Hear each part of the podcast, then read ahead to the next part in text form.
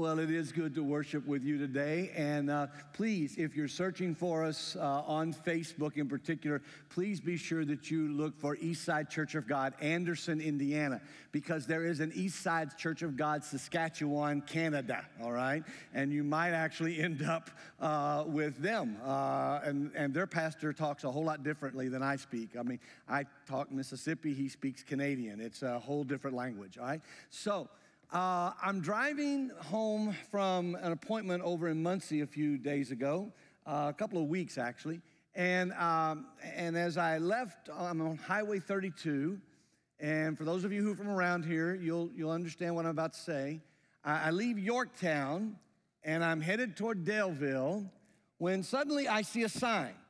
Now, I don't know if this sign's been there for a while and I just never saw it. I, I, I, don't, I don't know. Maybe it's brand new. Uh, maybe some of you passed it this morning on your, on your way here. But, but, but here's what the sign said it said, last chance for gas before I 69. And there's a gas station in Daleville that placed that sign there. And I just started dying laughing because I live here. And I know that at the intersection of Highway 32 and Interstate 69, just on the other side of the interstate, there are at least six gas stations.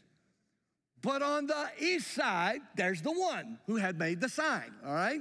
And, and so, you know, if you're not from here and you're driving, you're like, oh, I gotta get gasoline. I gotta get gasoline.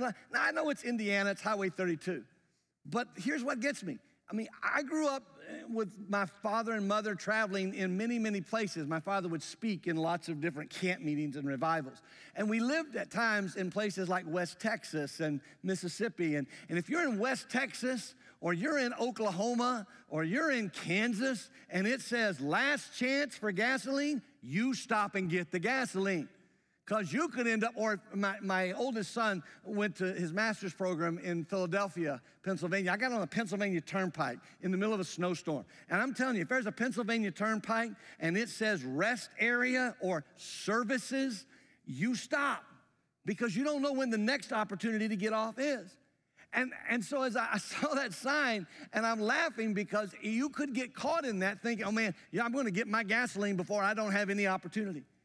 And it, it kind of became a, a symbol for me, a, a, an image, if you would, of the way so many of us live right now. Because we don't really understand what God offers us. And in this series called More Than a Story, we're, we're looking at the parables, the stories that Jesus told. And there are a few things we've got to remember because, because sometimes, sometimes we get all worked up about it's our last chance and we don't we don't understand that the promise of God is, is just right on the other side of that. And, so remember, if you would, those of you who've been with us the last few weeks, that there are a couple of things about understanding parables that were told in the first century when you live in the 21st century. And one of those is that you have to take into consideration the context in which Jesus told the parable. I mean, what setting is he at? The, the, other, the other thing is you have to take into consideration the things the people were, were knowing before he told the parable. What were their expectations? What, what did they think about it?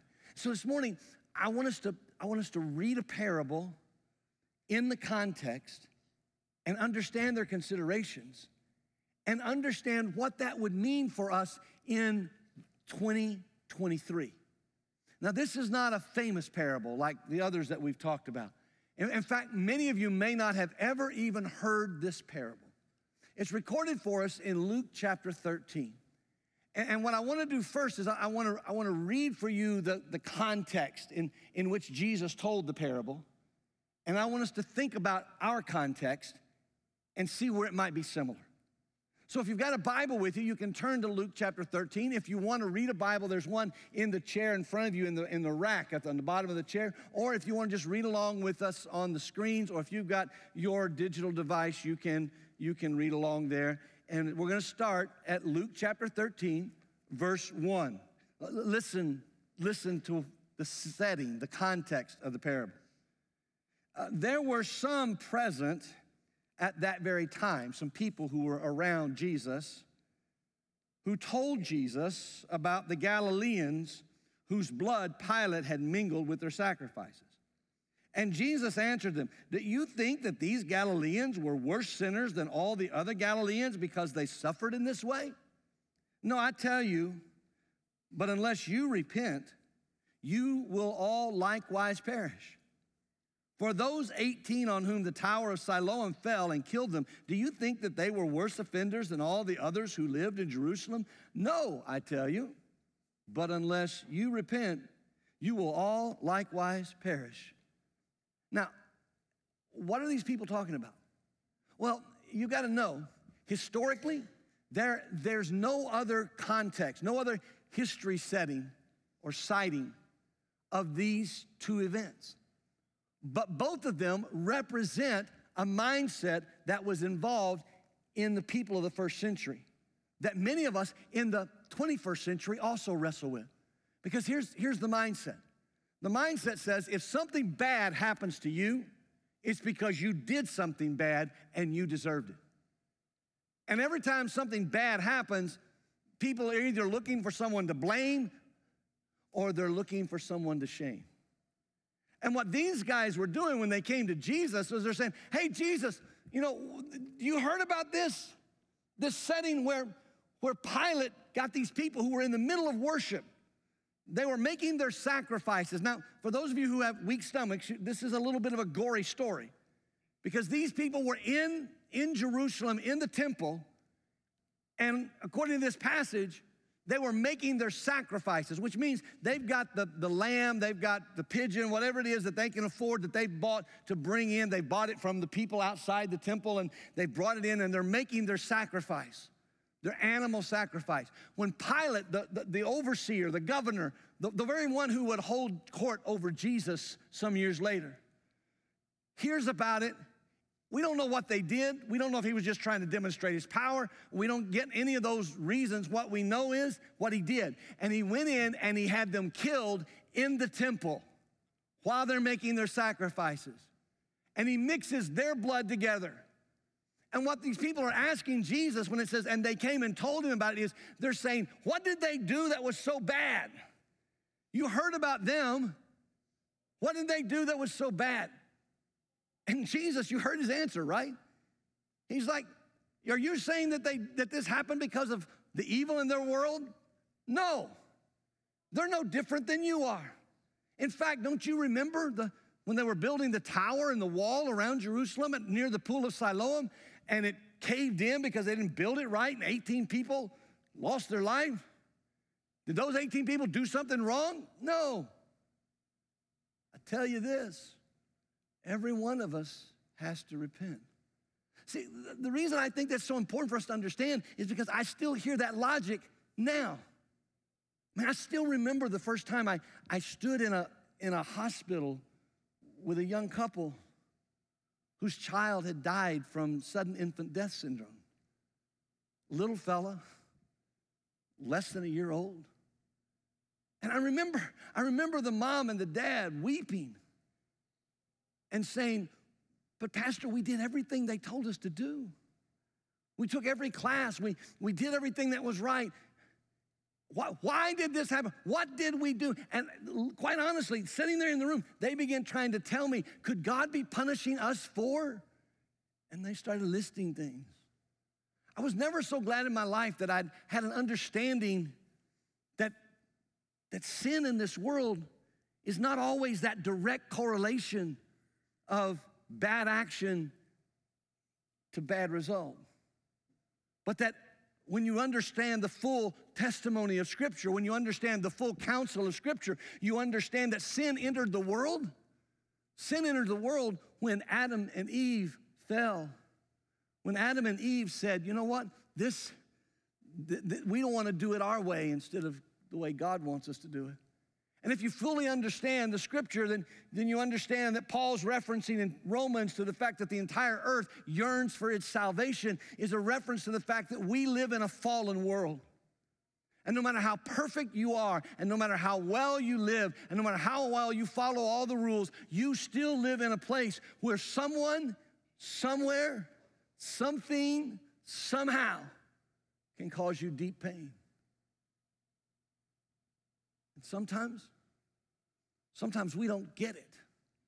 Because we're so locked into to a correlation between these people if something bad happened to them then they had to have done something bad. And that's what these people are bringing to jesus. Because you've got to understand we often misunderstand the source of our pain in life. We want somebody to blame. We want somebody to shame we want to say, hey, we can box it all up over here. And here's why we do that so we can explain it. Because if we can explain it and see what they did, then suddenly we're not vulnerable.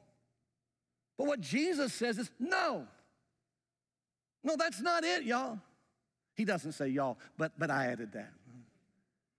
What he, what he says is no, listen. All of us, all of us have to repent for the brokenness. All of us have to repent for the sinfulness. All of us come into this world and we live in this vulnerability. And every one of us has to understand that there are some things, some things on the other side of the interstate.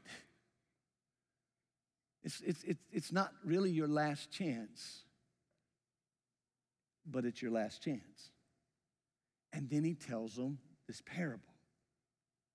It's an interesting parable. Listen, as I read it, since most of you have probably never even heard it. Again in Luke 13, beginning at verse 6. And Jesus told this parable A man had a fig tree planted in his vineyard, and he came seeking fruit on it, and he found none. And he said to the vine dresser, the, the guy in charge of the vineyard, Look for three years now, I've come seeking fruit off of this fig tree, and I have found none. Cut it down. Why should it use up the ground? And the vine dresser answered him, Sir, let it alone. Let it alone this year also, until I dig around it and put on manure. Then, if it should bear fruit next year, well and good. But if not, you can cut it down. You see, these people come asking this question, and Jesus tells this story.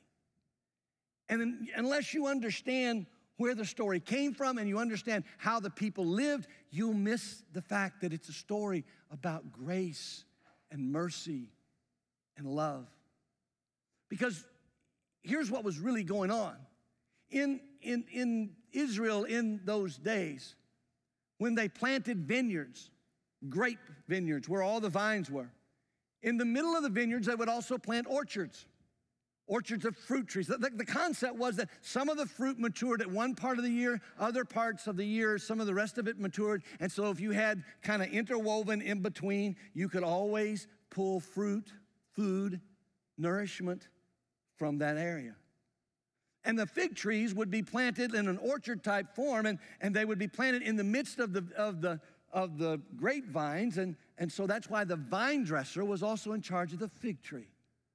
And, and when this man comes and he says, I mean, it's a simple statement. He says, Hey, look, I, you know, for six, for six years or for three years, I've been coming and there's been no fruit. Now, you have to understand, he wouldn't have even looked for fruit until after the third year. Because everybody who grew the vineyards knew that, that fig trees didn't produce fruit that you could actually eat until the third year. So this is, this is a man who's been patient. He, he's watched this tree grow. Now the tree has not, has not produced what it was designed to produce for six years. It's done nothing.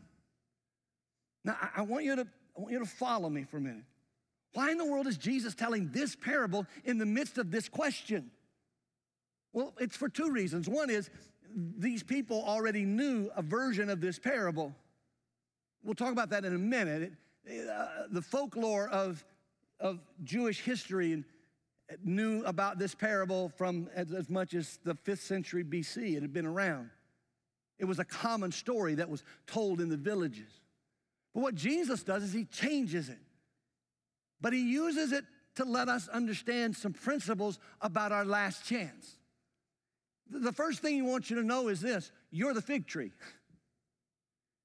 And as a fig tree, you've been created for a purpose. I know that there are some of you who don't think you've got any purpose in your life. You think you're here by accident. You think, you think God's forgotten you. But here's what I want you to know this parable tells you that even though your life may have been barren for a long season of time, even though you're not producing what you thought you would produce by this point in time in your life, the fact of the matter is you were born to be fruitful. You, you were created by God to be fruitful. But the question is, what kind of fruit were you created to have? Because we were all created to be fruitful in our life, but sometimes we don't know what the fruit is. I mean, is being fruitful, does, does it mean that, that you got more money than you used to have? Uh, does being fruitful mean that you have more friends or that, you're, that you have more influence or that you have a better reputation or that you're respected? What, what does being fruitful really mean? I, I really think it's a huge part for us to understand when we're trying to figure out why bad things happen.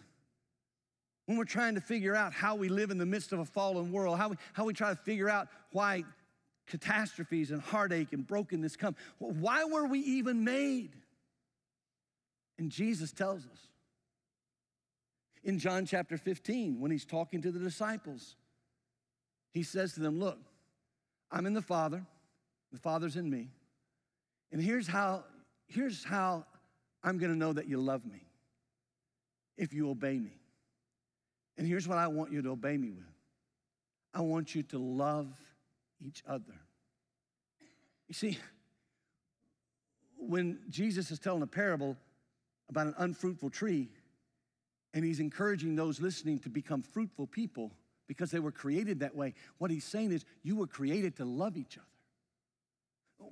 Maybe you know the passage over in Matthew 25 that Jesus tells about what's going to happen at the end of time. When, uh, when, when everyone on the earth will acknowledge his presence, when he gathers all the people who've ever lived into his presence. And, he tells a story there using an image of sheep and goats. Now, and he says, you know, to them, hey, the sheep are going to be on one side and the goats on the other. Now, I, I understand that in our current culture, goat means greatest of all time. It does not mean that to Jesus, okay? To be the goat when Jesus is talking is to be the one upon whom you're being the blame rests. And so Jesus turns to those who are the sheep on one side of him and he says, Hey, enter into my presence. Come with me into eternity. Be in my presence for eternity. What I, I, want you to know is that, is that you are blessed because when I, was, when I was hungry, you fed me. When I was thirsty, you gave me something to drink. When I was naked, you clothed me. When I was a stranger, you welcomed me in. When I was in prison, you visited me. And they will look at him and say, Master, when, when did we ever see you like that? We never saw Jesus in naked. We never saw Jesus hungry. I mean, he's the guy who made loaves and fishes for everybody. And he looks at him and says, When you saw the least of these, when you did it to the least of these, you saw me and you did it to me. And then he turns to those he calls goats and he says, And you need to depart from me because you, you never, ever gave me anything to eat. And when I was thirsty, you never gave me anything to drink. And, and when I was naked, you didn't clothe me. When I was a stranger, you didn't welcome me in. You, you never visited me in prison. And they'll look at him and say, Lord, Lord, when, when did we see you like that? They weren't paying attention to the other crew. Because he says again, when you did it to the least of these, when you failed to do it to the least of these, you failed to do it to me. And what Jesus is doing in Matthew 25 is he's saying, look, your fruitfulness has to have action. But what he's saying in John 15 is that your fruitfulness has to have attitude. Because fruitfulness For those of us who understand, we were created in the image of God. You were made by Him. He made you for a purpose. He breathed His life into you. That life has to have an attitude and it has to have an action. John tells us the attitude, Matthew gives us the story of the action. But the Apostle Paul, I love the Apostle Paul, he just kind of wraps it all up together. In Galatians chapter 5, verse 22, he says it like this but the fruit of the Spirit. Now, now I'm right, okay? Now I got it. I'm looking, a fig tree has no fruit. Now Paul's gonna tell me, here's the fruit love, joy, peace, patience, kindness, gentleness, self control. Against these things, Paul says, there's no law. See, you were created to be fruitful. And I want us to be honest. When we look at our lives, would the people who know us say that we are marked by, that our life is marked by what it means to be people who have an attitude that forms our action, and that both the attitude and the action are couched in love, joy, peace, patience, kindness, gentleness, and self control? I mean, those aren't things that you're supposed to try to go out and get, there's the things that are supposed to grow out of you. If you, if you have made a commitment to Jesus Christ, you're basically saying to him, Hey, Jesus, I get it. You made me for a purpose, and I want to be a fruitful person. But let's be honest. Jesus is telling the parable because some of us are not producing much love, joy, peace, patience, kindness, gentleness, and self control. He's telling the parable because some of us can pontificate about all kinds of ideas and we can read books and argue with each other and we can get on Twitter and we can get on Instagram and we can get anywhere we can in the digital world and we can tell everybody what we believe. And the fact of the matter is, they don't care until they know that there's fruit coming from your life. And so Jesus tells the parable. There was a man who owned a vineyard. He had a fig tree in it. And the fig tree should have produced fruit at the end of three years. But for three more years, he keeps going to it. For six years, it produces no fruit. And so he goes to the vine dresser and says, Look, I've been coming and there's no fruit. And so I need, I need you. Cut the tree down. But now here's where the story gets really interesting. You hear? The vine dresser, the guy who works the field, the guy who knows the nourishment, the guy who knows the vines, the guy who knows, he looks at him and says, Hey, listen, I, I, I want to ask you to let me do something. I want to ask you to give it one more year. I want to ask you to, to let me try something. I want you to let me dig around the roots of it and put manure in it. Now, here's an interesting part to this story while, while the story itself has its roots in a, in a, a, a folk story uh, that was very familiar to the people, no one that we can find who recorded anything about vineyards and fig trees and cultivating plants in the first century in Israel said anything about putting manure around a fig tree in order to make it produce fruit. There is absolutely no historic data for that. There is no other reference to it but in this parable. The people listening would have thought, Are you crazy? You're gonna put manure around that? But I'll be honest with you. I, I, I, I think it's one of the most beautiful analogies because you do know manure stinks, right? And you know where manure comes from. And some of you have already started filling in the blank of the other word our culture uses for manure. But the reality is, sometimes in order for you to have love, joy, peace, patience, kindness, gentleness, and self control, you got to come out from under a whole bunch of manure. And you're going to come out smelly and you're going to come out going, What in the world just ran over me? But until you've been covered in the dirt,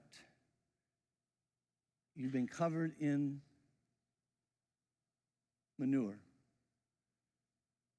Sometimes you don't really produce love, joy, peace, patience, kindness, gentleness, self control.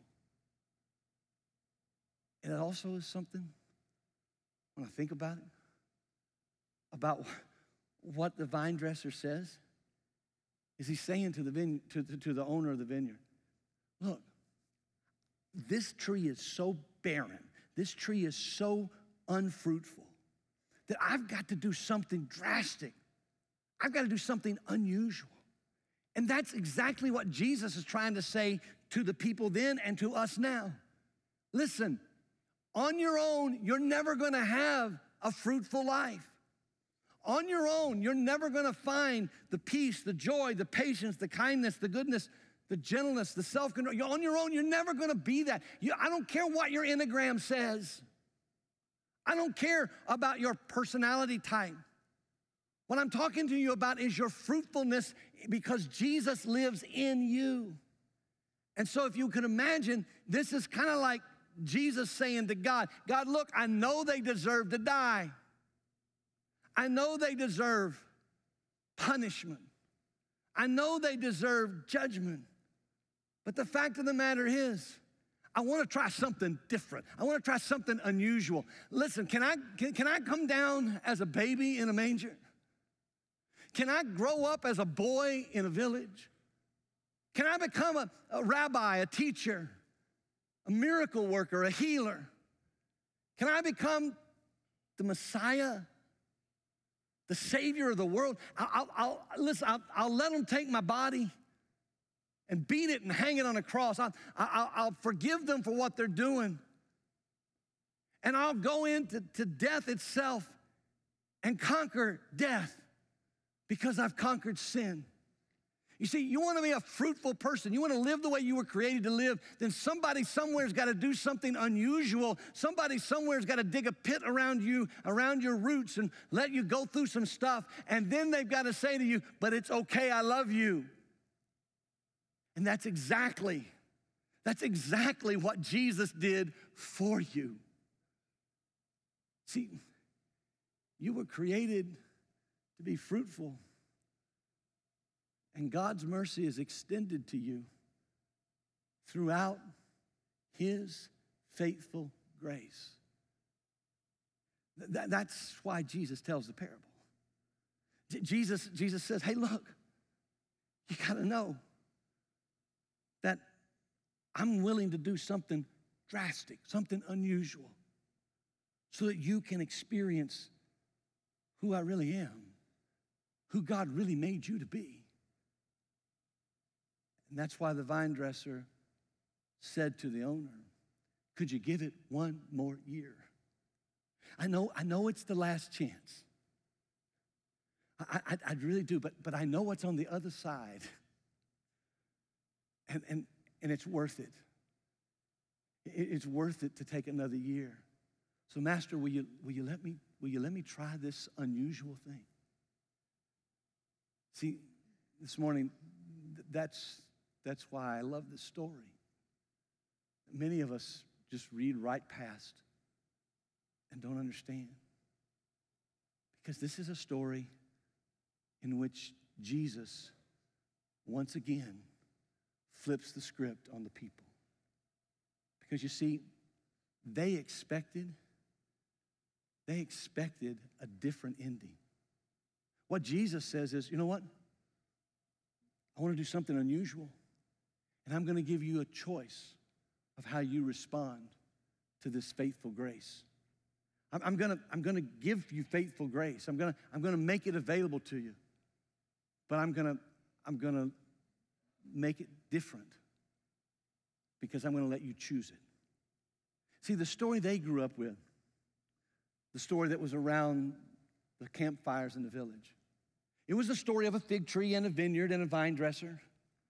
But here's how it was different the fig tree was planted next to water in the most fertile ground available, in the, in the place where, where we had, there was no excuse for there not to be fruit on this, on this fig tree.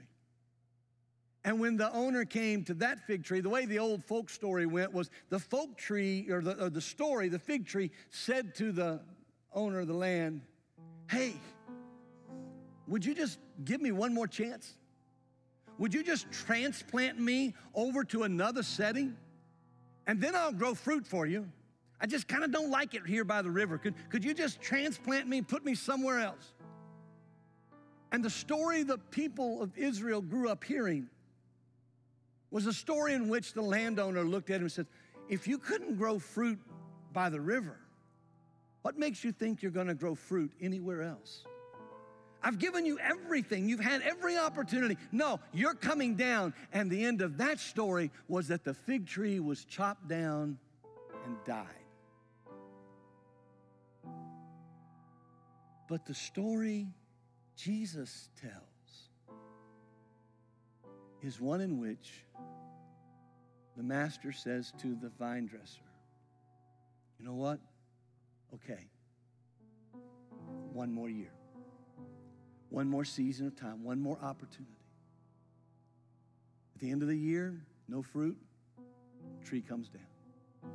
Can I tell you that you and I are living in the one more year? We're living in the one more year, no matter how many years it is. We're living in the season in which, in which God has given us, through Jesus Christ, the opportunity to be who we were created to be. Not by our own might, not by our own power, but by His mercy, by His grace. And this morning, it occurs to me that, that the real difference is what do we choose?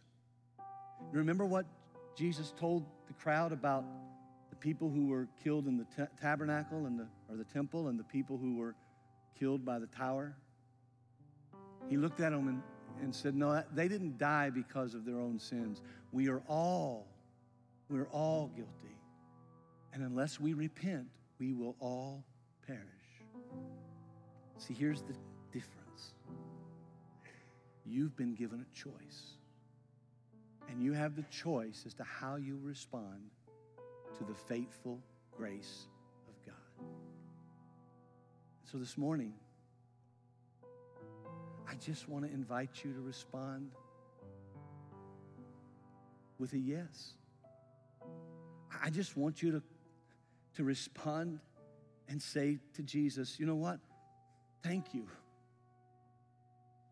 for a last chance. Thank you for, for pulling me out of all the stuff in my life. Thank you for the opportunity to show love, grace, and mercy. If you're on campus with me, I'm going to ask you to stand right now. And if you're online with us, I, am going to ask you to take just a moment and set aside whatever else you're doing. If you're having breakfast, put it aside. You can microwave it later. If you're driving your car, I'm, I'm literally going to ask you to consider pulling over to the side of the road as you listen. Because in the next few moments, you've got a choice. You've got a choice as to whether or not you will say yes to a God who loves you as much as Jesus does. And when you say yes to Him, you got to know no judgment, no shame. Whatever, whatever you've been through, He's about to say, Welcome home. I love you. Let's worship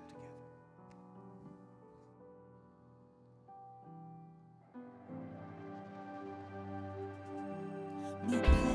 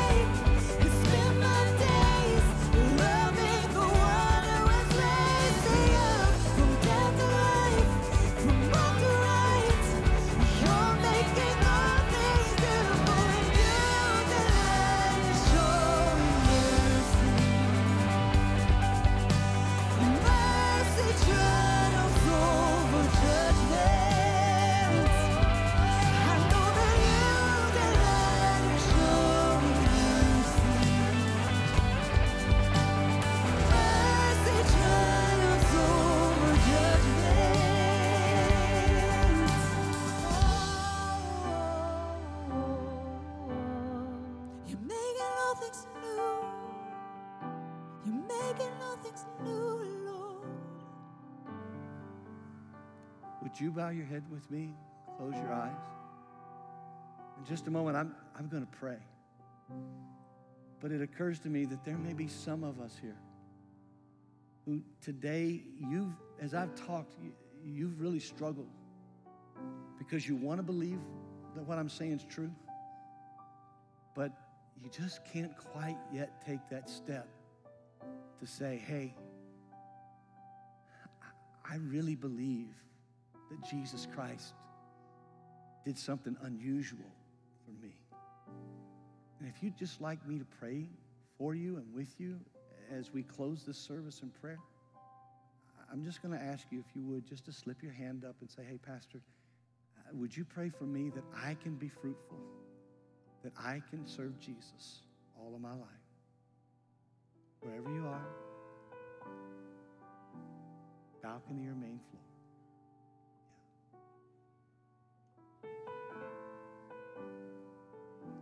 Let's pray together. Abba, Papa, Heavenly Father, thank you that when you found us barren and broken, you did not shame and guilt us, but instead you gave us one last chance that you sent your Son, Jesus Christ, to be for us what we could not be for ourselves, to be the love, the grace, the mercy that we long for, but we've never quite been willing or able to embrace and accept. For my friends in this room, for those who are watching us online or later this week on demand, wherever they are, whatever their circumstances. My prayer for you, my prayer to you for them. Is that, Holy Spirit, you would not leave them, that you would continue to speak into their heart, that you would continue to draw them to yourself, and that you would do something they think is impossible. But you would release them from their shame and their guilt through the blood of Jesus Christ. That you would make them a new person, a, a new woman, a new man because of what Jesus did for all of us. For it's in his very strong name that we pray.